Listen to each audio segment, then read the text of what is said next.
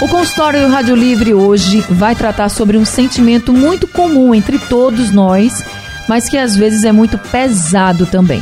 É o sentimento da culpa. Sentir culpa é normal? Mas às vezes, por que machuca tanto, hein? É muito difícil às vezes lidar com a culpa, né? Por isso, hoje no consultório, nós estamos recebendo duas psicólogas para te ajudar a lidar com a culpa. Uma delas é a psicóloga Adriana Barros, que é psicóloga clínica e mestra em ciências de educação.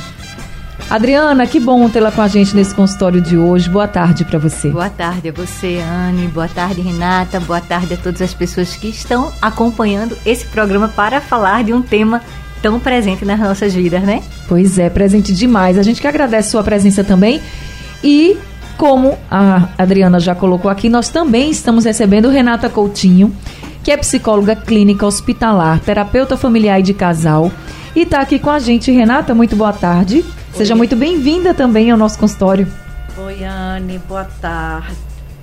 Oi, Anne, boa tarde. Adriana, boa tarde também. E é um prazer estar aqui com vocês. E vamos lá, falar da culpa, né? Simbora. Que é tão importante. Simbora. Gente, eu também quero convidar todos os nossos ouvintes a participarem conosco. Vocês podem participar com a gente, mandando mensagens, mandando perguntas, contando seus casos também pelo nosso WhatsApp. 99147 8520 é o número do WhatsApp da Rádio Jornal para você participar. Se você quiser conversar ao vivo com a Adriana, com a Renata, que estão aqui nossas psicólogas de hoje, é só você ligar para a Rádio Jornal. O número para você ligar é o 3421 3148. Adriana, sentir culpa é normal? Sentir culpa é comum, não é? E tudo bem sentir culpa, não tem nenhum problema. Tudo, Anne, a gente vai observar tudo que acontece na vida da gente, as emoções de uma forma geral. Eu costumo dizer que todas elas são boas. O que vai diferenciar é o quanto que aquilo pode trazer prejuízos para a nossa vida. É a intensidade.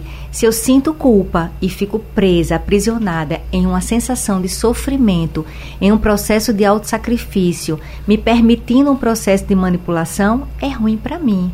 Mas se eu sinto culpa no momento em que eu empatizo com a dor do outro, eu me coloco no lugar do outro, eu tento buscar uma saída para aquela situação, tudo bem, eu estou inserida, eu estou envolvida com o contexto. Então, sentir culpa pode ser bom e pode ser ruim, vai depender da forma que eu lido com ela. Mas tudo bem o ser humano se sentir culpado. Agora, Renata, às vezes a gente se se sente culpado, mesmo sabendo que a gente não tem culpa. Que aquilo é, a gente não tinha como controlar, mas mesmo assim a gente fica, mas se eu tivesse feito isso, hein?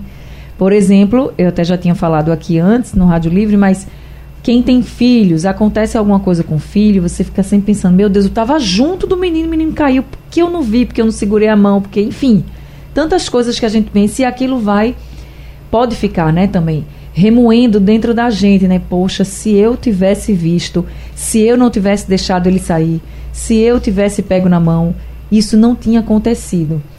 A maternidade traz muita culpa, né? E eu tô falando maternidade, mas pode ser a paternidade também. Sei que tem muitos pais que estão ouvindo a gente dizendo assim: eu sou muito presente também na vida do meu filho e também sinto isso. Como lidar? Veja, Anne, é, são sentimentos muito comuns né? E que eu vejo muito nas pessoas diariamente. Só que a partir do momento que a gente compreende que a gente não pode ter o poder de ter o controle de tudo, eu acho que isso é algo que é fundamental, que a gente tenta dar o nosso melhor, mas que nem sempre a gente tem, tem o controle de tudo, sabe? Que tá tudo bem, coisas acontecem, muitas vezes não são positivas, mas a gente precisa aprender a lidar com elas. E qual seria, assim, o melhor caminho? Por exemplo, essa história de, ah, eu sei que eu não posso controlar tudo.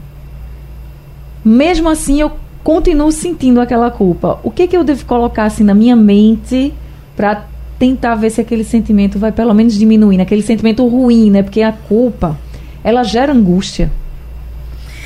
Em primeiro lugar, eu acho que é acolher tudo que a gente sente, porque o que a gente sente nunca está errado. Se faz sentir, faz sentido. Então, acolher, porque quando a gente tem uma repulsa em relação a algum sentimento, ele gruda mais na gente. Então, acolher e buscar compreender da onde vem isso, sabe? Como é que, que começou? Da onde começou isso?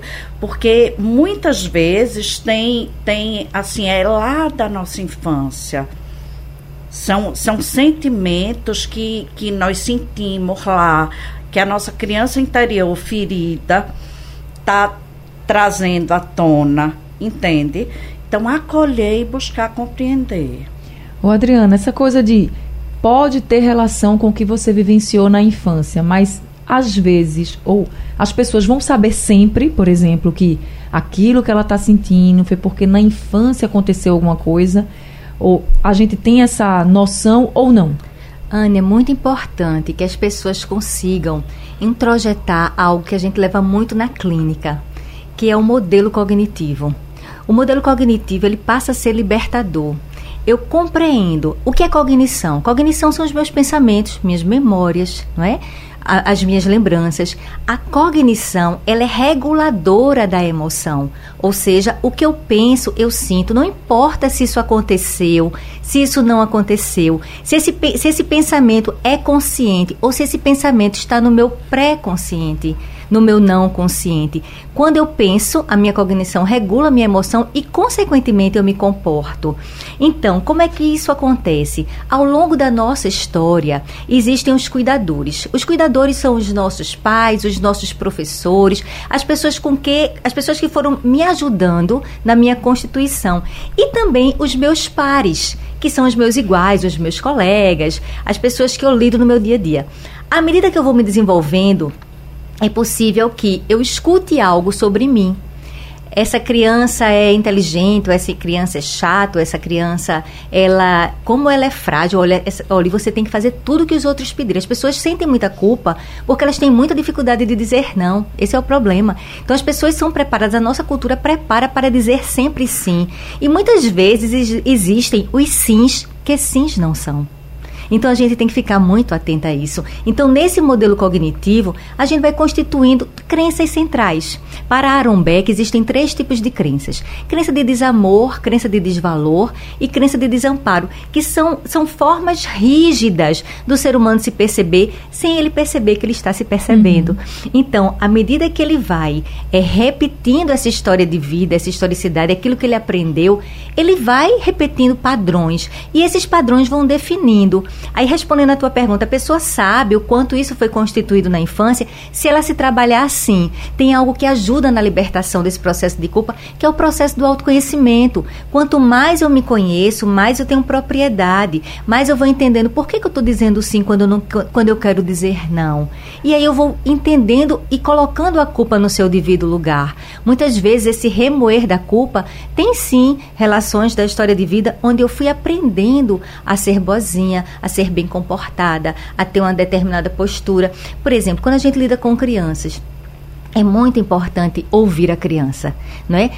Chega uma visita. Antigamente, quando a gente era criança, os nossos cuidadores diziam: vá lá, é, fale com todas as pessoas. E às vezes a criança não queria.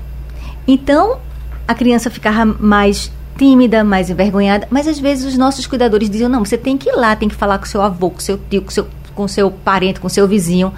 E muitas vezes, Ana, muitos casos de abuso aconteceram dessa forma.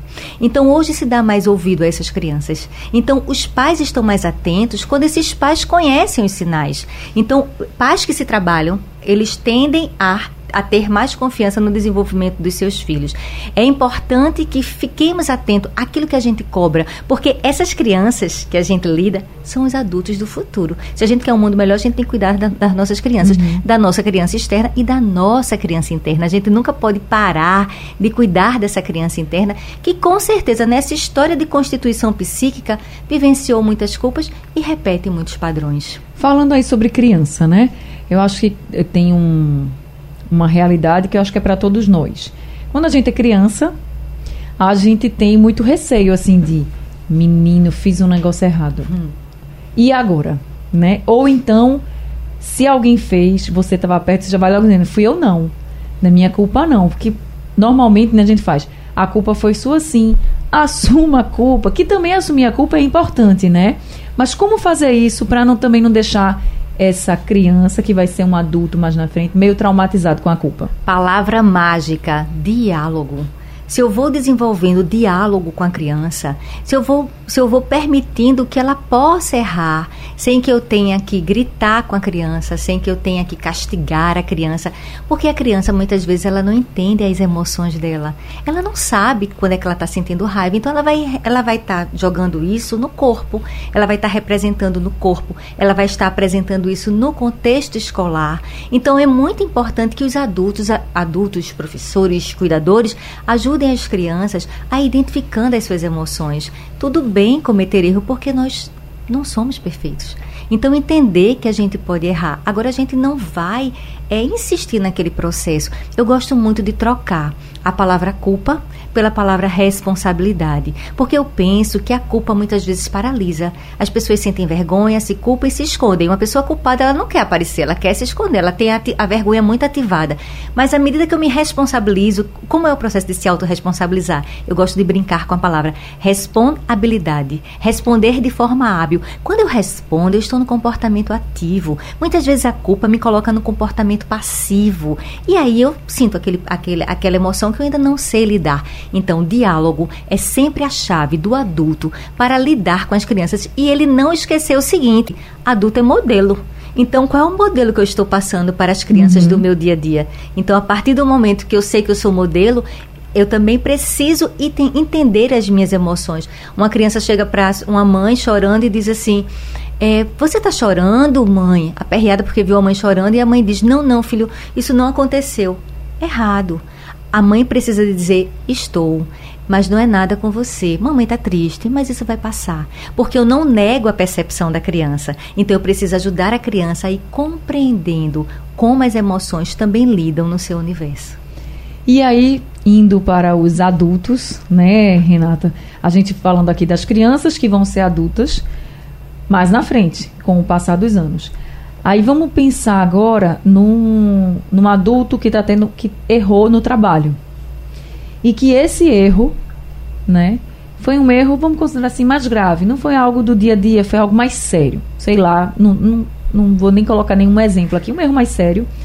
E que gerou uma situação mais complicada, mais chata na empresa. Mas ele seguiu ali trabalhando. Ninguém quer errar. Acho que ninguém quer errar, né? E a gente faz tudo para acertar, mas às vezes a gente erra. E aí, quando a gente erra alguém diz assim, não, a culpa realmente foi sua. A responsabilidade era sua e você errou. Eu errei porque eu não sabia. Ok, mas a culpa é sua. Aí você pega, parece que a culpa tem 30 toneladas, vem tudo para cima de você, assim, aquele peso enorme. E aí, como lidar com isso? Porque às vezes, e era nesse ponto que eu queria chegar também, se essa culpa pesada, essa angústia, ela traz também sinais no nosso corpo que a gente fica tão triste, tão arrasado, que a gente começa a se sentir mal, chega no trabalho já pensando, tá todo mundo olhando para mim, pensando, a culpa foi dele, a culpa foi dele. A gente, quando a gente está angustiado com a culpa, quando a gente traz esse peso todo da culpa para a gente, começa a ter sinais no nosso corpo, além da, daquela angústia interna? Não tenha dúvida, Zane muitos sinais. O nosso corpo sempre está nos dando sinais. Só que muitas vezes estamos tão desconectados de nós mesmos, porque a gente cresce aprendendo a sempre olhar para fora, a não se escutar, a ser da forma que as pessoas esperam que a gente seja. Por quê? Porque dessa forma a gente vai conseguir ser amado e aceito né? Então aí entra também a questão de se trabalhar o alto amor, que é fundamental, tá? E aí tem algo que assim que é fundamental, apesar de que não é muito fácil, que é a questão do perdão sabe? Que é de você compreender que você não é perfeito, que não somos seres perfeitos, que erramos e que tá tudo bem errar. Agora que a gente precisa é saber como lidar com aquele erro. Se eu tenho um mau comportamento, se eu trato mal uma pessoa que eu amo, um amigo, um filho, tá tudo bem. Às vezes acontece, sabe? Mas a forma. Eh, não adianta eu ficar me culpando e ficar me chicoteando, sabe? Mas sim ter uma atitude positiva em relação àquilo, sabe? Você chegar ao outro e dizer: Ó, oh, desculpa, eu errei, eu vou tentar não fazer mais isso. Né? Só que aí tudo isso está muito entrelaçado à questão do autoconhecimento. Agora você falou uma coisa que também me chama a atenção e eu vou dizer por quê. Eu acho que os ouvintes também vão entender. Essa questão de tudo bem, a gente vai se auto-perdoar, né? E vai tentar seguir a vida sem estar com esse peso todo, ok. Mas o que, que acontece? A gente é julgado também por isso.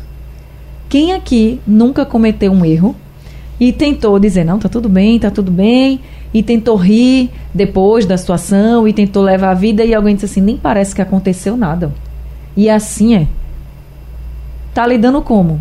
Faz as coisas erradas e, e nem, nem pra tá aí tentando resolver, sofrendo. Veja, como é que a gente lida com isso também? Como é que dizer para outra pessoa dizendo assim, rapaz, me ajude.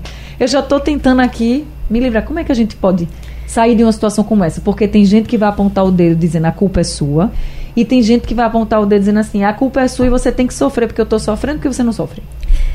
Veja, é reconhecer que você errou e compreender que não tem problema nenhum e chegar para a pessoa e aí entra mais uma vez a questão que a Adriana falou da importância do diálogo, sabe? Da gente poder chegar, conversar, dizer como a gente está se sentindo, se de fato a gente percebe que errou, reconhecer esse erro e tentar agir diferente. Eu acho que passa por essa questão, entende? Adriana, você também acha que o caminho para lidar com a culpa é tentar agir diferente? Eu acho que essa frase pode ficar assim para a gente, né? Se eu errei aqui e eu sei que, poxa, errei, realmente errei. Não tinha mais o que não tenho mais o que fazer a não ser daqui para frente. É interessante ser humano, não é? Porque o ser humano ele precisa primeiro aceitar para ele. Primeiro ele tem que entender que ele errou e ele querer mudar, porque às vezes a pessoa errou e não quer mudar. E às vezes ela quer mudar porque ela está sendo julgada ou cancelada. A forma como ela está é, lidando com esse mundo. Então tem que ser um processo muito verdadeiro.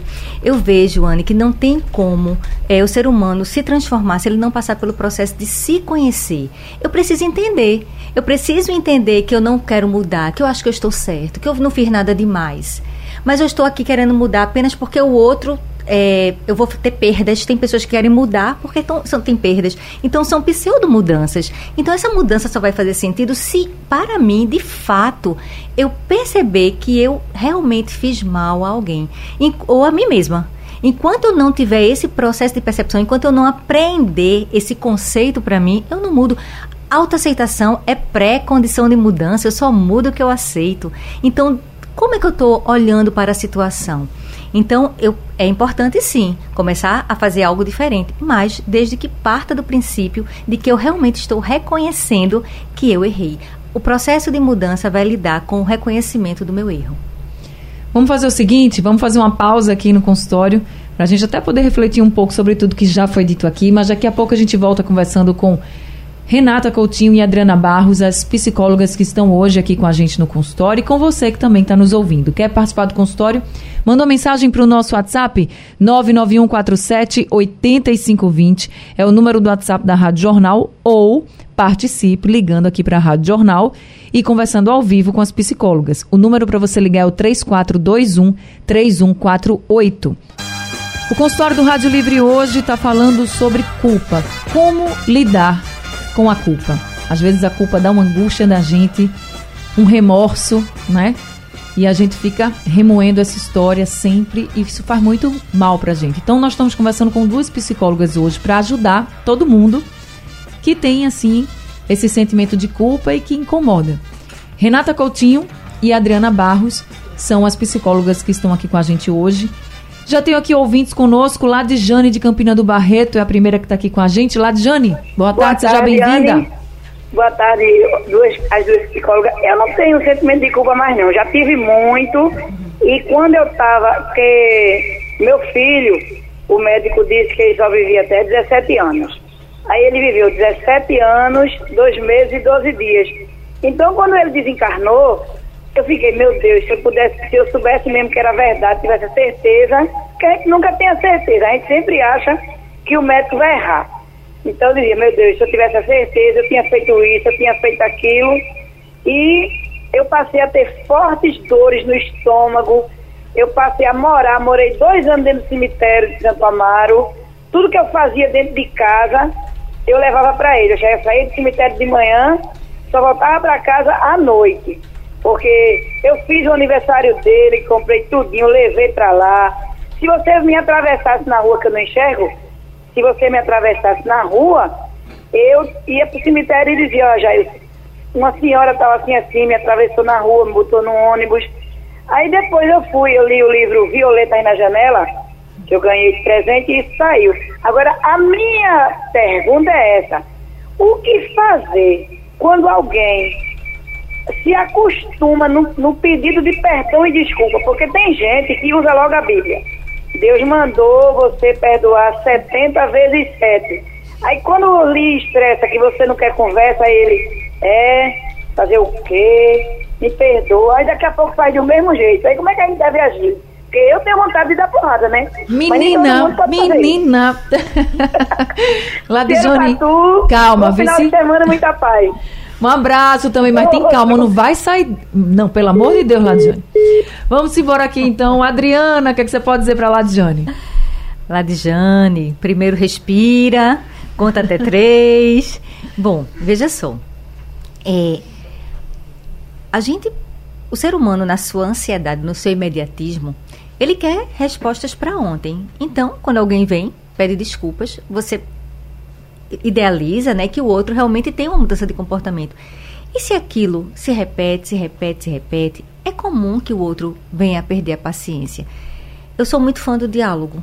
Conversar sobre o que é está acontecendo. Por que, que a pessoa está repetindo esse comportamento? Freud dizia que a gente tem uma compulsão à repetição. A gente realmente sai repetindo coisas, repetindo padrões. Mas por que, que a pessoa não está conseguindo mudar aquele padrão? O que é que acontece com ela que ela repete? Então é importante dialogar, conversar e, e estabelecer um deadline, estabelecer um limite. Olhe, é, eu não quero mais te dar essa, essa outra oportunidade. Eu já te dei uma oportunidade, já te dei duas oportunidades. E eu não quero dar a terceira. A pessoa que está no papel de ser aquele que, que, vai, que está dando as oportunidades, ele precisa dar um limite. Porque senão isso pode ser ad eterno, isso pode ser infinito. Então é importante que ele estabeleça um limite e ele passe a ter um comportamento diferenciado, se for necessário até não conviver mais com a pessoa, não permitir que a pessoa venha novamente praticar aquela, aquela situação que ele não está gostando. Ele precisa estabelecer limites. E se sentir tranquilo ou tranquila de dizer assim, eu tentei de tudo, eu perdoei, eu desculpei, mas eu assim, a pessoa também não quis, né? Mas tudo tem um limite, né? Pronto, tá vendo, Ladjane? Converse, pelo amor de Deus, viu? Obrigada pela sua pergunta aqui e por também trazer, compartilhar a sua história. Agora, Carlos de Jardim Atlântico é nosso outro ouvinte que está na linha com a gente. Oi, Carlos, boa tarde, seja bem-vindo. Boa tarde, Anne. Boa tarde, doutora Adriana e Carla e Renata. Isso. É, é o seguinte, esse problema de culpa e de desculpa, é, na vida sempre é assim, né? Sempre do início até o fim, a gente tem hora que pede perdão, que pede culpa e que às vezes a gente espera que as pessoas também cheguem também junto. O que fazer quando a gente tenta chegar e conversar e nesse ponto essa desculpa que a gente pede, as pessoas também não querem aceitar e querem continuar sempre cobrando. O que é que a gente faz? Tá certo. Obrigada, viu? Seu Carlos, ah. pela sua pergunta aqui com a gente. Já passei por isso também. Renata, o que, é que você acha?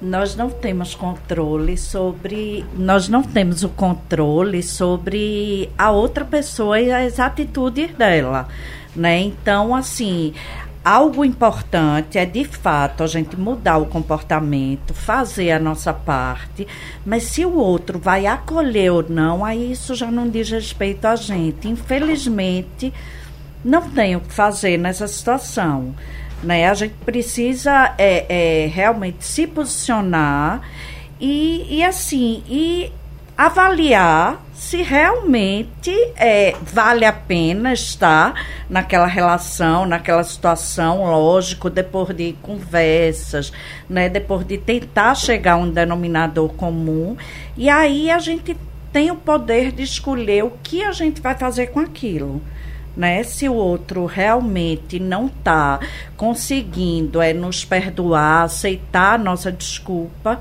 não tem nada que podemos fazer. A nossa parte é ir lá e reconhecer e pedir a desculpa, por exemplo, e dizer que vai tentar mudar. Se o outro não quer, ou pelo menos não naquele momento, a gente aceita e também tira a culpa, né, do nosso coração, porque eu acho que essa culpa do coração é que é punk, viu? Porque, enfim.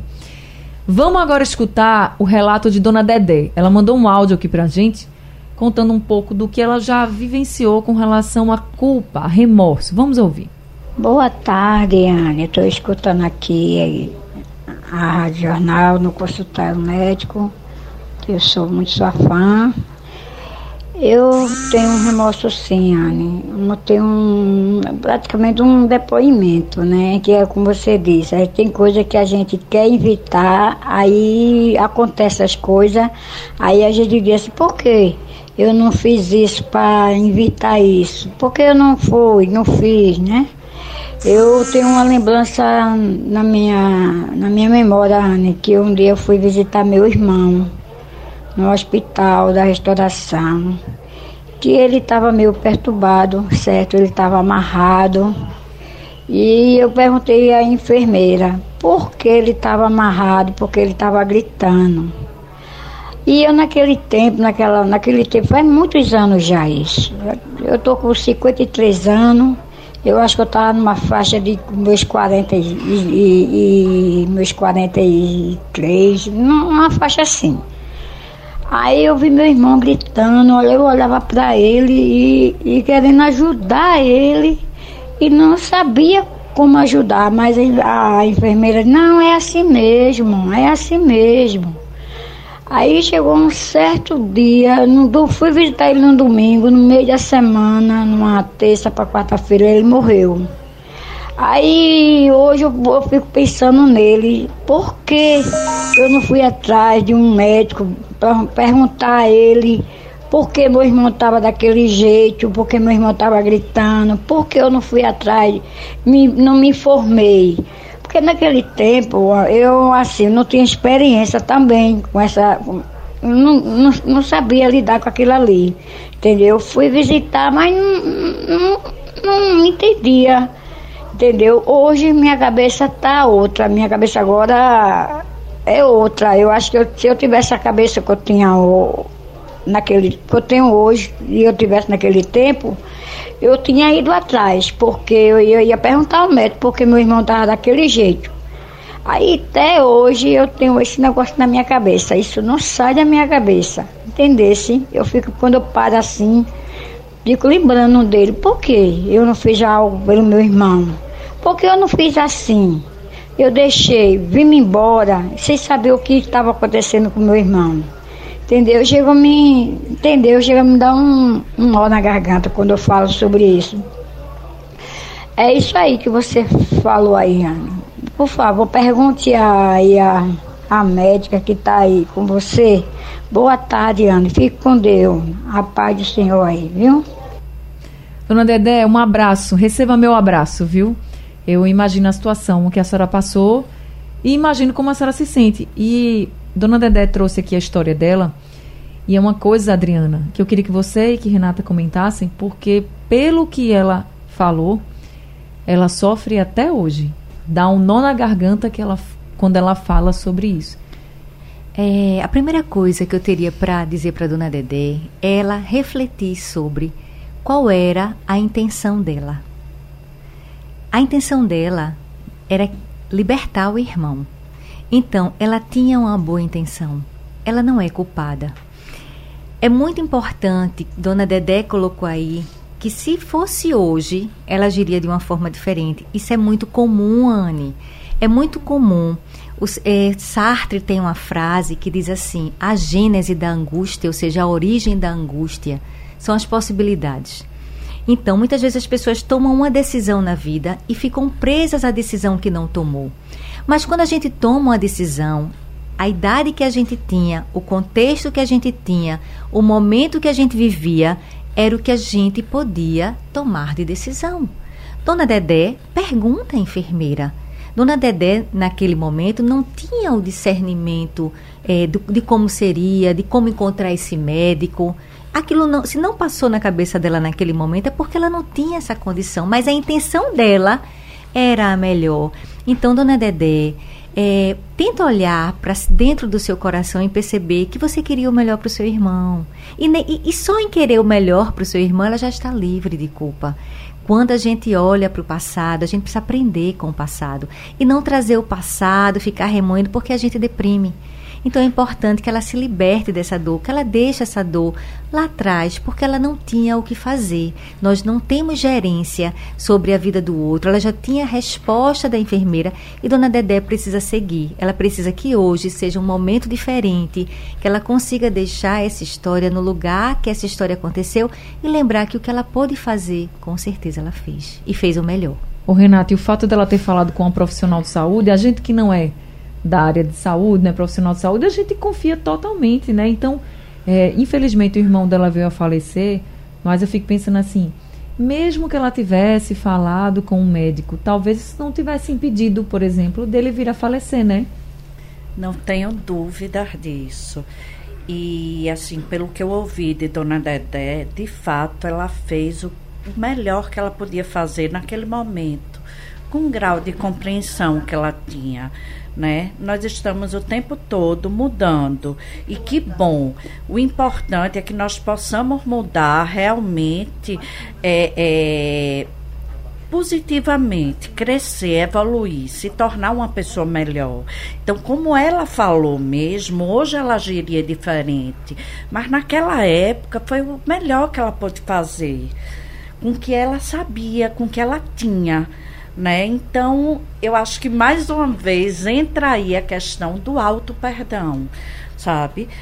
Compreender que o melhor que ela podia fazer naquele momento ela fez. E só a gente sabe, né? Porque assim, eu posso dizer para você, Renata, e para você, Adriana, dizendo assim: eu fiz o melhor que eu pude.